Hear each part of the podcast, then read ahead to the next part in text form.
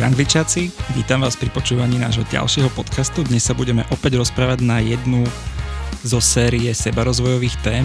Názov dnešnej témy je Mám strach zo smrti, čo s tým? Dnes sa budem opäť rozprávať s Ivet, ktorá nám na úvod možno povie, prečo zaradila takúto tému. Ahoj Miško, ahojte angličáci. No, táto téma je zaradená relatívne takto na začiatku, myslím ako tretia seba rozvojová v rámci našich angličackých podcastov práve preto, že je to veľmi častá téma ľudí. Je to naozaj veľmi častá téma aj mojich klientov, aj keď v tom prvom kole tá téma vyzerá na začiatku nejako inak, ale postupom času sa v nejakej forme dotýkame práve tejto témy. No a táto téma je aj moja. Uh, od malička som mala panické strachy z, zo smrti, najmä z vojny. Už ako malému dieťaťu sa mi snívali veľmi živé sny. Veľmi živé sny v, z vojenského prostredia, v ktorom zabíjali môjho otca, môjho deda, vlastne príslušníkov tej mužskej línie a Pamätám si veľmi živo dodnes, ako som sa budievala v noci s obrovským plačom, že mám veľký strach z vojny, veľký strach zo smrti a bežala som za rodičmi s plačom do spálne. Tento strach sa mi neskôr pretavil aj do toho, že som ním trpela v bežnom živote, že som sa tej smrti veľmi často bála. Spomínam si na to, ako sa mi snívali tiež veľmi živé sny o vlastnom pohrebe, kde som sa vlastne na vlastný pohreb pozerala z hora, kto je tam. Bolo mi veľmi ľúto, že som zomrela, budila som sa tiež s plačom, ale vlastne v takej lútosti, že som mala pohreb, že som zomrela. Neskôr, jak som vlastne rástla, bola staršia a staršia, potom to začal byť e, strach zo smrti o mojich psov. A potom, keď e, sa mi narodila Laura, tak samozrejme strach zo smrti dieťaťa. Takže táto téma sa aj so mňou tiahla v princípe viac menej skoro celým životom, až kým som sa nezačala tejto téme venovať v rámci mojich e, výcvikov. A spomínam si, že možno to bolo takých 10 prác, kým to dospelo do štádia, že dnes nemám panický strach zo smrti, dnes sa viac menej smrti nebojím. Nehovorím, že je to pre mňa nejaká príjemná téma, ale keď to porovnám s tým stavom, ktorý som mala predtým, či už v detstve alebo možno pár rokov dozadu a teraz, tak je to diametrálne odlišné. Čiže viem, že s touto témou sa dá pracovať a že ten strach zo smrti nemusí byť celoživotná záležitosť. No a možno predtým, než začneme, je fajn povedať, že uh, sledujte sa, sledujte sa počas počúvania dnešného podcastu a to tá časť, ktorá vám bude nepríjemná, pri ktorej budete pociťovať nejaký typ diskomfortu, tak tam viete, že nájdete niečo svoje, nejakú svoju tému v tejto oblasti. No ja súhlasím s tým, ty si povedala, že, že vlastne už ti to, tá téma není až tak nepríjemná, no ja čo mám tak odpozorované je, že, že ľudia považujú smrť za nepríjemnú vec a že ako keby vnímajú toto nastavenie ako normálne my si teraz vlastne povieme, že, že to tak nemusí byť, tak poďme od začiatku uh, a povedzme si, že čím začať v tejto téme, ako ju uchopiť, čo je dôležité nejak na úvod si povedať. No o tejto téme sme sa bavili veľakrát a ja som si uvedomila, že uh, keď začíname rozprávať o tejto téme, tak je veľmi dôležité na začiatok povedať to, že kde ten strach zo smrti začína a asi sa to stane nejakým štandardom v tých našich podcastoch. Zase sa musíme na chvíľku vrátiť do detstva, lebo aj ten strach zo smrti začína práve v detstve. Je to o tom, ako nám smrť bola podávaná, keď sme boli malí, o tom, ako sme videli, ako ľudia na smrť reagujú, ako ju spracovávajú a z toho sme si zobrali nejaké vzorce a buď tie vzorce môžu byť pre nás konštruktívne alebo deštruktívne, ale v tejto oblasti aspoň ja vnímam, súvisí so s tým strachom zo smrti, že sme si pobrali veľmi veľa deštruktívnych vzorcov a nejak tá téma smrti je niečo, o čom s nami bolo veľmi málo hovorené, čo nám bolo veľmi málo vysvetlené, to, čo sme videli, sme obkúkali a vlastne to je jeden z dôvodov, alebo ten najhlavnejší dôvod, prečo aj máme problém so smrťou ako takou, aj prečo nevieme vlastne ako reagovať alebo ako sa k tej smrti vzťahovať. No ale ešte predtým, než začnem hovoriť o tom detstve, tak by som na začiatok spomenula vlastne úplne pár takých východiskových faktov, ktoré je dôležité si v tejto téme uvedomiť. A tým prvým faktom je to, že smrť je fakt A ono to znie možno pre niekoho tak, že Ježiš Mária, že čo to rozprávam, že jasné, že je to fakt, ale veľa ľudí to nemá zaakceptované ako fakt. Mnoho ľudí práve s týmto faktom e, bojuje. Ja sama som bola tá, ktorá s tým faktom bojovala, lebo to je vlastne to, keď som spomínala, že Ježiš Mária mne je ľúto, alebo že som sa rozplakala hneď, len som si spomenula na to, že zomriem. A pritom tá smrť je vlastne to najprirodzenejšie, čo v živote máme. Lebo my sa narodíme a v momente narodenia my vlastne umierame. Čiže keď si predstavíme, že narodíme sa v bode A a ten náš život končí v bode S, tak vlastne od narodenia kráčame bližšie a bližšie k tomu bodu S. A tá cesta nejaká je a my sme tí, ktorí regulujú, či sa z bodu A do bodu S dostaneme rýchlosťou 200 km za hodinu, alebo či sa z bodu A do bodu S dostaneme rýchlosťou 10 km za hodinu. A to, ako sa tam rýchlo dostaneme, tak vtedy tá smrť príde. Čo je na nás, je tá regulácia tej rýchlosti. My máme plne v kompetencii, či sa tam dostaneme tou 200 alebo tou desinou. Ale čo nemáme v nejak v rukách je to, že vlastne nevieme ovplyvniť smrť. Nevieme ovplyvniť, že nezomrieme. My vieme ovplyvniť len to, kedy zomrieme. A stretla som sa aj s takou reakciou, že dobre, dobre, ale možno ja keď zomriem o 50-60 rokov, vtedy už niečo vymyslia, že budú vedieť ten život ešte predlžiť, keď už nie navždy, aspoň o, nejaký, o nejaké desiatky rokov. Ale to už je vlastne to, keď chceme ten život znásilňovať, kedy ho chceme znásilňovať v nejakej umelej forme, v nejakej umelej forme predlžovania toho života. A zároveň je to veľmi deštrukčné vôbec takéto nastavenie a to z toho dôvodu, že vlastne človek, ktorý to má takto nastavené, tak e, žije v nejakej nádeji alebo v nejakom strese, že kedy to už vymyslia, kedy vymyslia niečo, čo mi ten život predloží. Takže ten život sa potom žije podvedome v strese, práve preto, že je tam nejaká nádej alebo nejaké očakávanie toho, či vôbec niečo bude o 40-50 rokov vymyslené. A tá predstava, že oni predlžia život, to je vlastne ten zásah zvonka. A ten zásah zvonka nie je to, na čo by sme sa mali spoliehať, ak chceme žiť zdravo. To, na čo sa by sme sa mali spoliehať, ak chceme následok zdravie, je len uh, na seba samého. No a to, čo ovplyvniť viem, je ten spôsob, akým žijem a od toho spôsobu, akým žijem, sa odvíja tá rýchlosť, ktorou sa k tej smrti buď rútim, alebo ktorou k nej pomaly kráčam.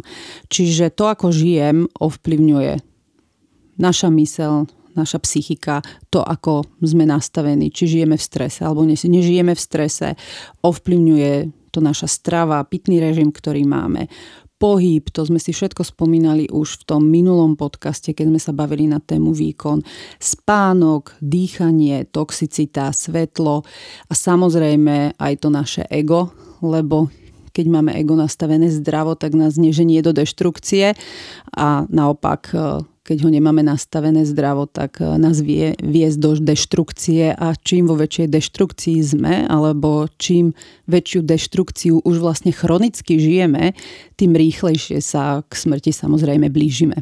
No a na záver ešte taký pohľad na smrť ako na bytosť. Veľa ľudí vníma, že smrť je nejaká jedna, je to nejaká jedna postava, ktorá za každým chodí s nejakým eh, kosákom a berie si postupne ľudí ale ono aj v tých knihách uvádzajú, že smrť je síce jedna hlavná bytosť, ale je rozdelená na toľko častí, koľko telesných schránok je na Zemi.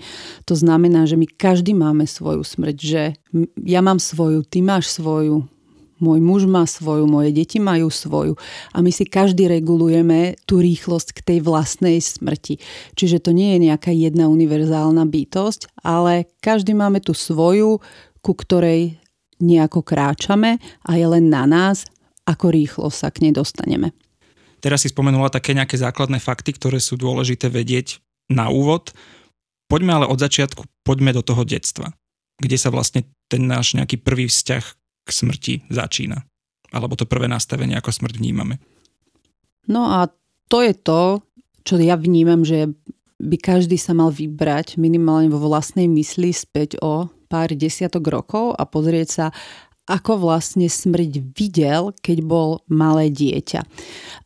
Lebo to už sme tiež spomínali v našich podcastoch nie raz, že vlastne ako dieťa ja nasávam vzorce z okolia vo všetkom. Tie vzorce môžu byť buď pre mňa konštruktívne alebo deštruktívne a gro, ak nie všetky tie primárne vzorce nasávam do 7. roka života.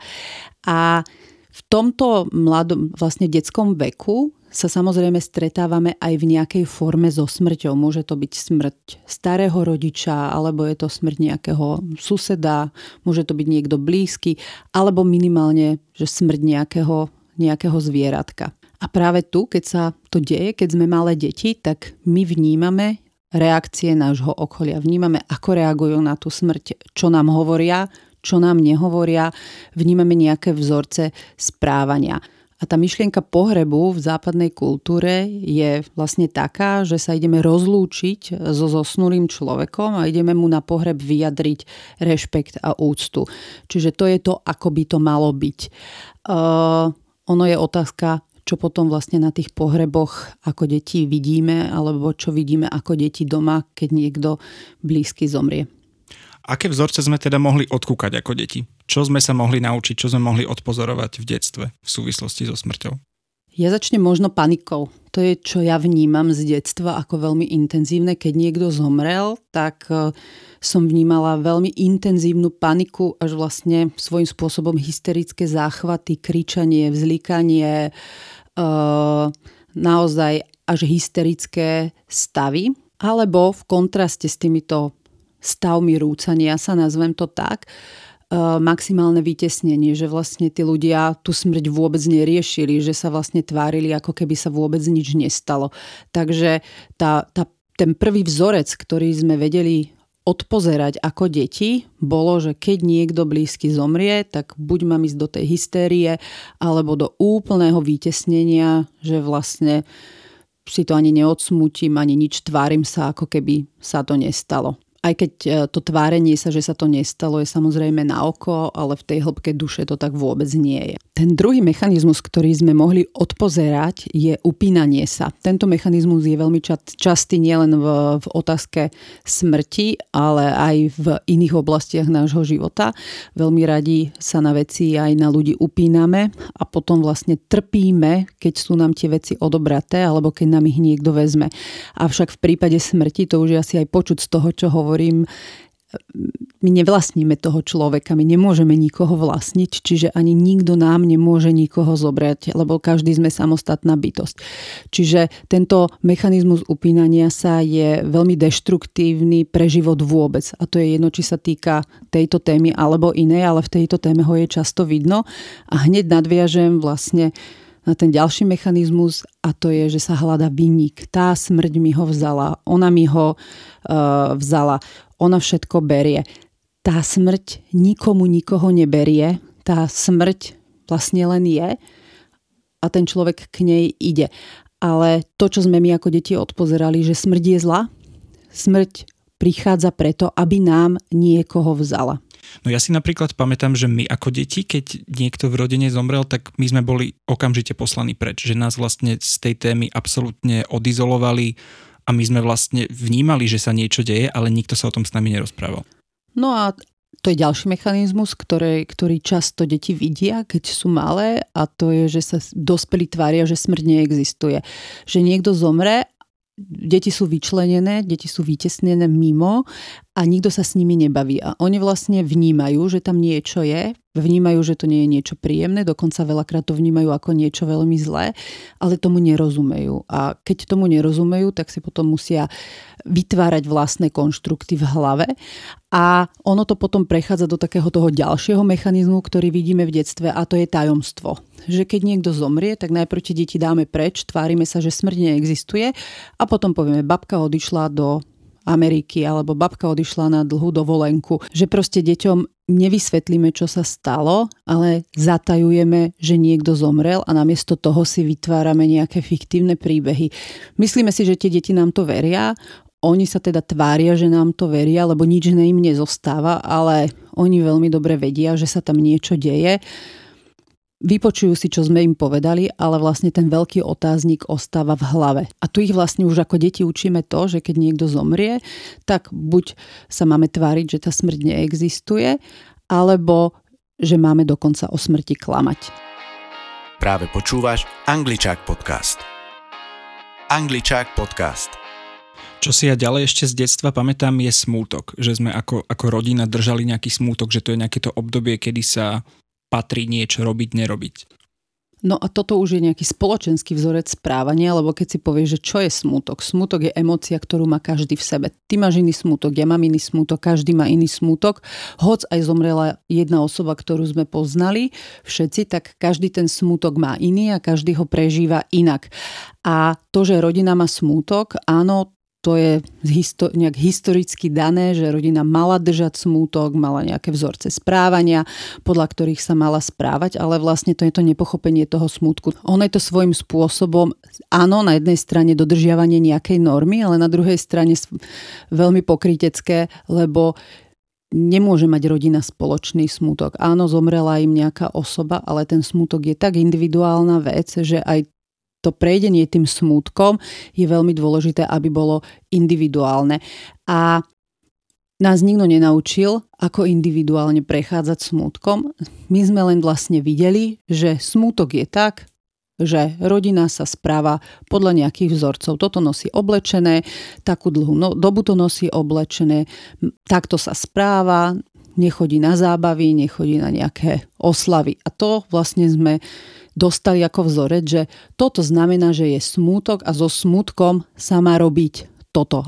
No lenže potom nevieme, ako ten smútok spracovať naozaj. To vnútorné spracovanie sme mnohokrát v detstve absolútne nevideli u našich blízkych ani v našom okolí. No a keď náhodou e, niekto okrem toho smútku navonok e, si dovolí to smútiť aj e, vnútorne, tak potom to často vyzeralo tak, že sme videli niekoho, ako prišiel za niekým a povedal mu, že áno, jeho už nič neboli, jemu je lepšie, keď zomrel.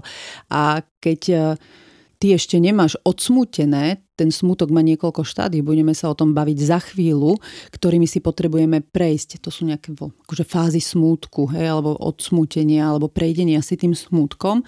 A tam niekde na začiatku je veľa tam je štádium hnevu, až tej, e, toho neprijatia, že ten človek zomrel.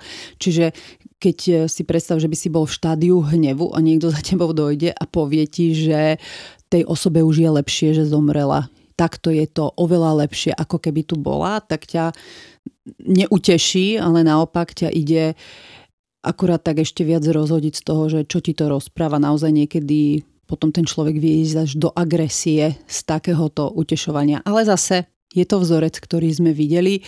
Keď niekomu je ťažko, tak ho mám začať utešovať. A utešovať ho vetami, ktoré veľakrát ani neviem overiť, veľakrát ani neviem splniť a vlastne ani neviem, či tie vety platia, tak ako ich hovorím, tak ako utešujem, ale má sa utešovať, tak proste idem utešovať takto zvonka.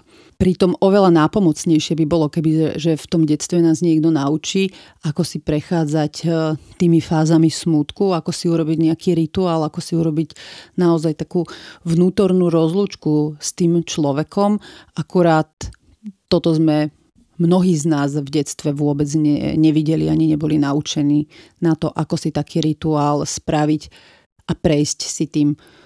Áno, lebo napríklad ja si pamätám, že my ako mali sme neboli na pohreboch všetkých, už až keď sme boli väčší a tak celkovo zo svojho okolia vnímam, že ľudia to majú tak nastavené, že nebrávajú deti na pohreby. Lebo deti tam vraj nepatria. Áno, s týmto sa stretávam často, že deti na pohreb nepatria. Často počujem od ľudí, že áno, nás naši na, pohreb, na pohreby nebrávali, lebo deti na pohreb nepatria a preto ani my nikdy nezobereme deti na pohreb, kým budú deti.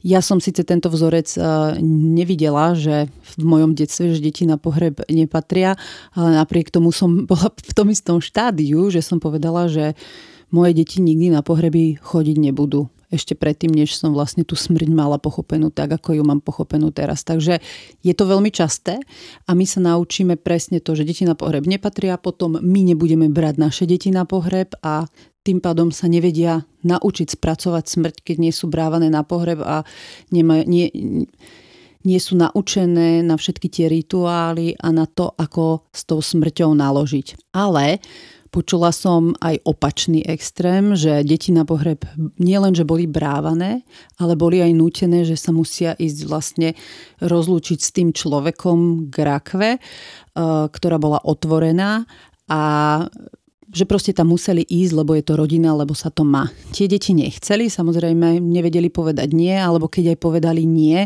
tak boli, bolo im povedané, že ale musíš.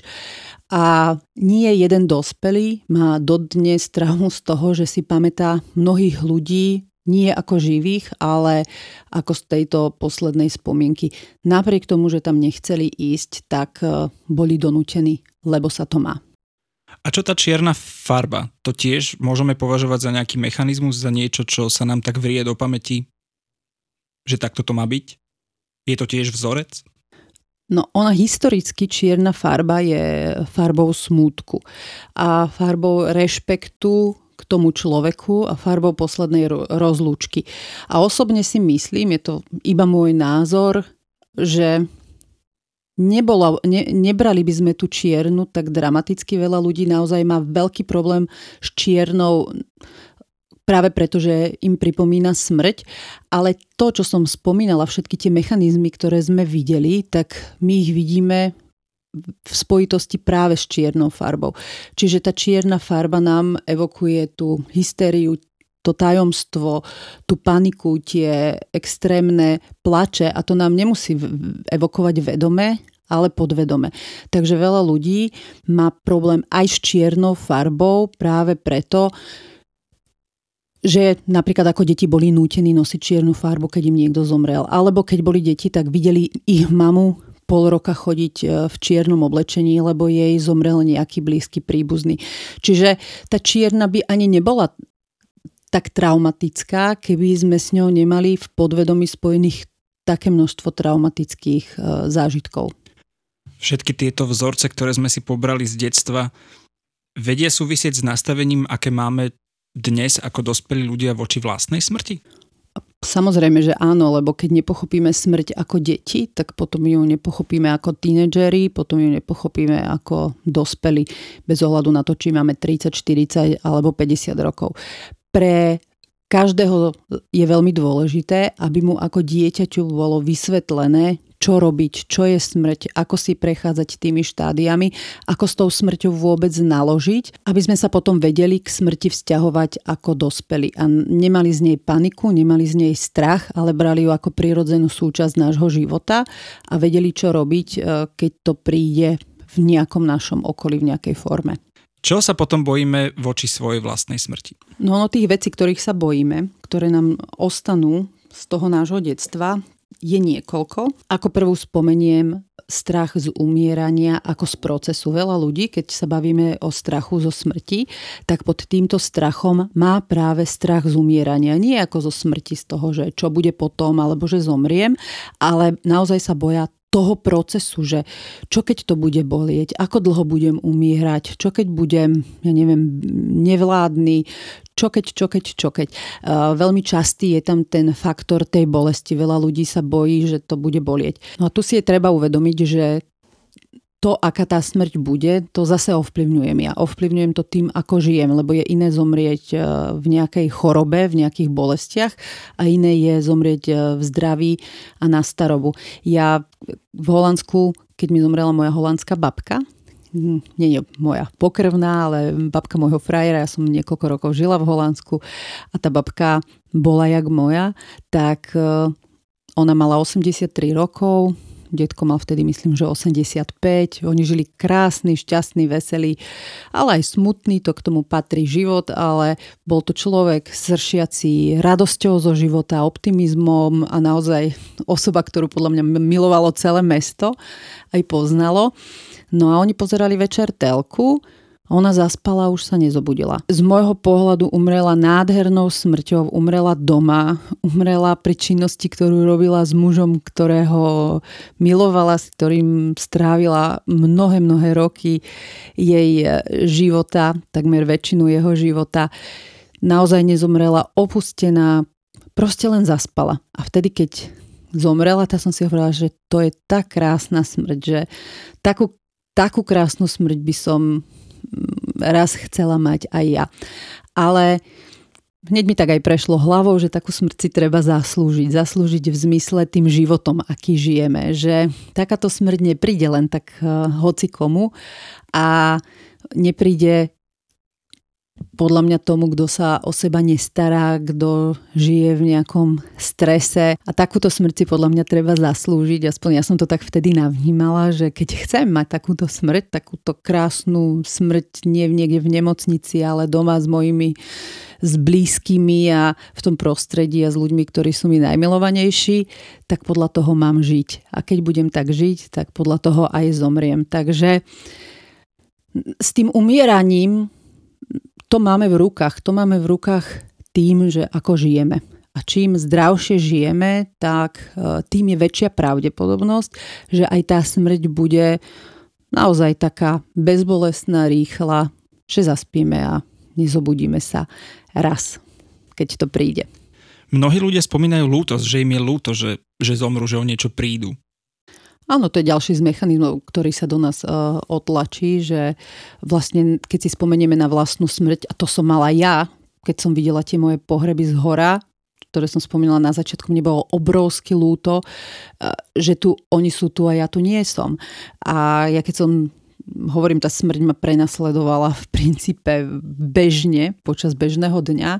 Som napríklad šoferovala, ja som si spomenula, že zomriem raz, alebo vôbec, že zomriem, tak normálne som sa rozrevala a bolo mi strašne ľúto, že ja zomriem. Takže tam bolo aj to neprijatie tej smrti, uh, že raz naozaj zomriem, ale zároveň tam bola obrovská, obrovská lútosť. A tá lútosť sa mnohokrát spája s tým, že ja ešte nestihnem si toto užiť, nestihnem hento urobiť, tamto urobiť. No a to je presne o tom, že máme žiť tak, aby keby tá smrť prišla hoc aj dnes, tak sme mohli povedať, že sme mali krásny život a sme si ho tu užili.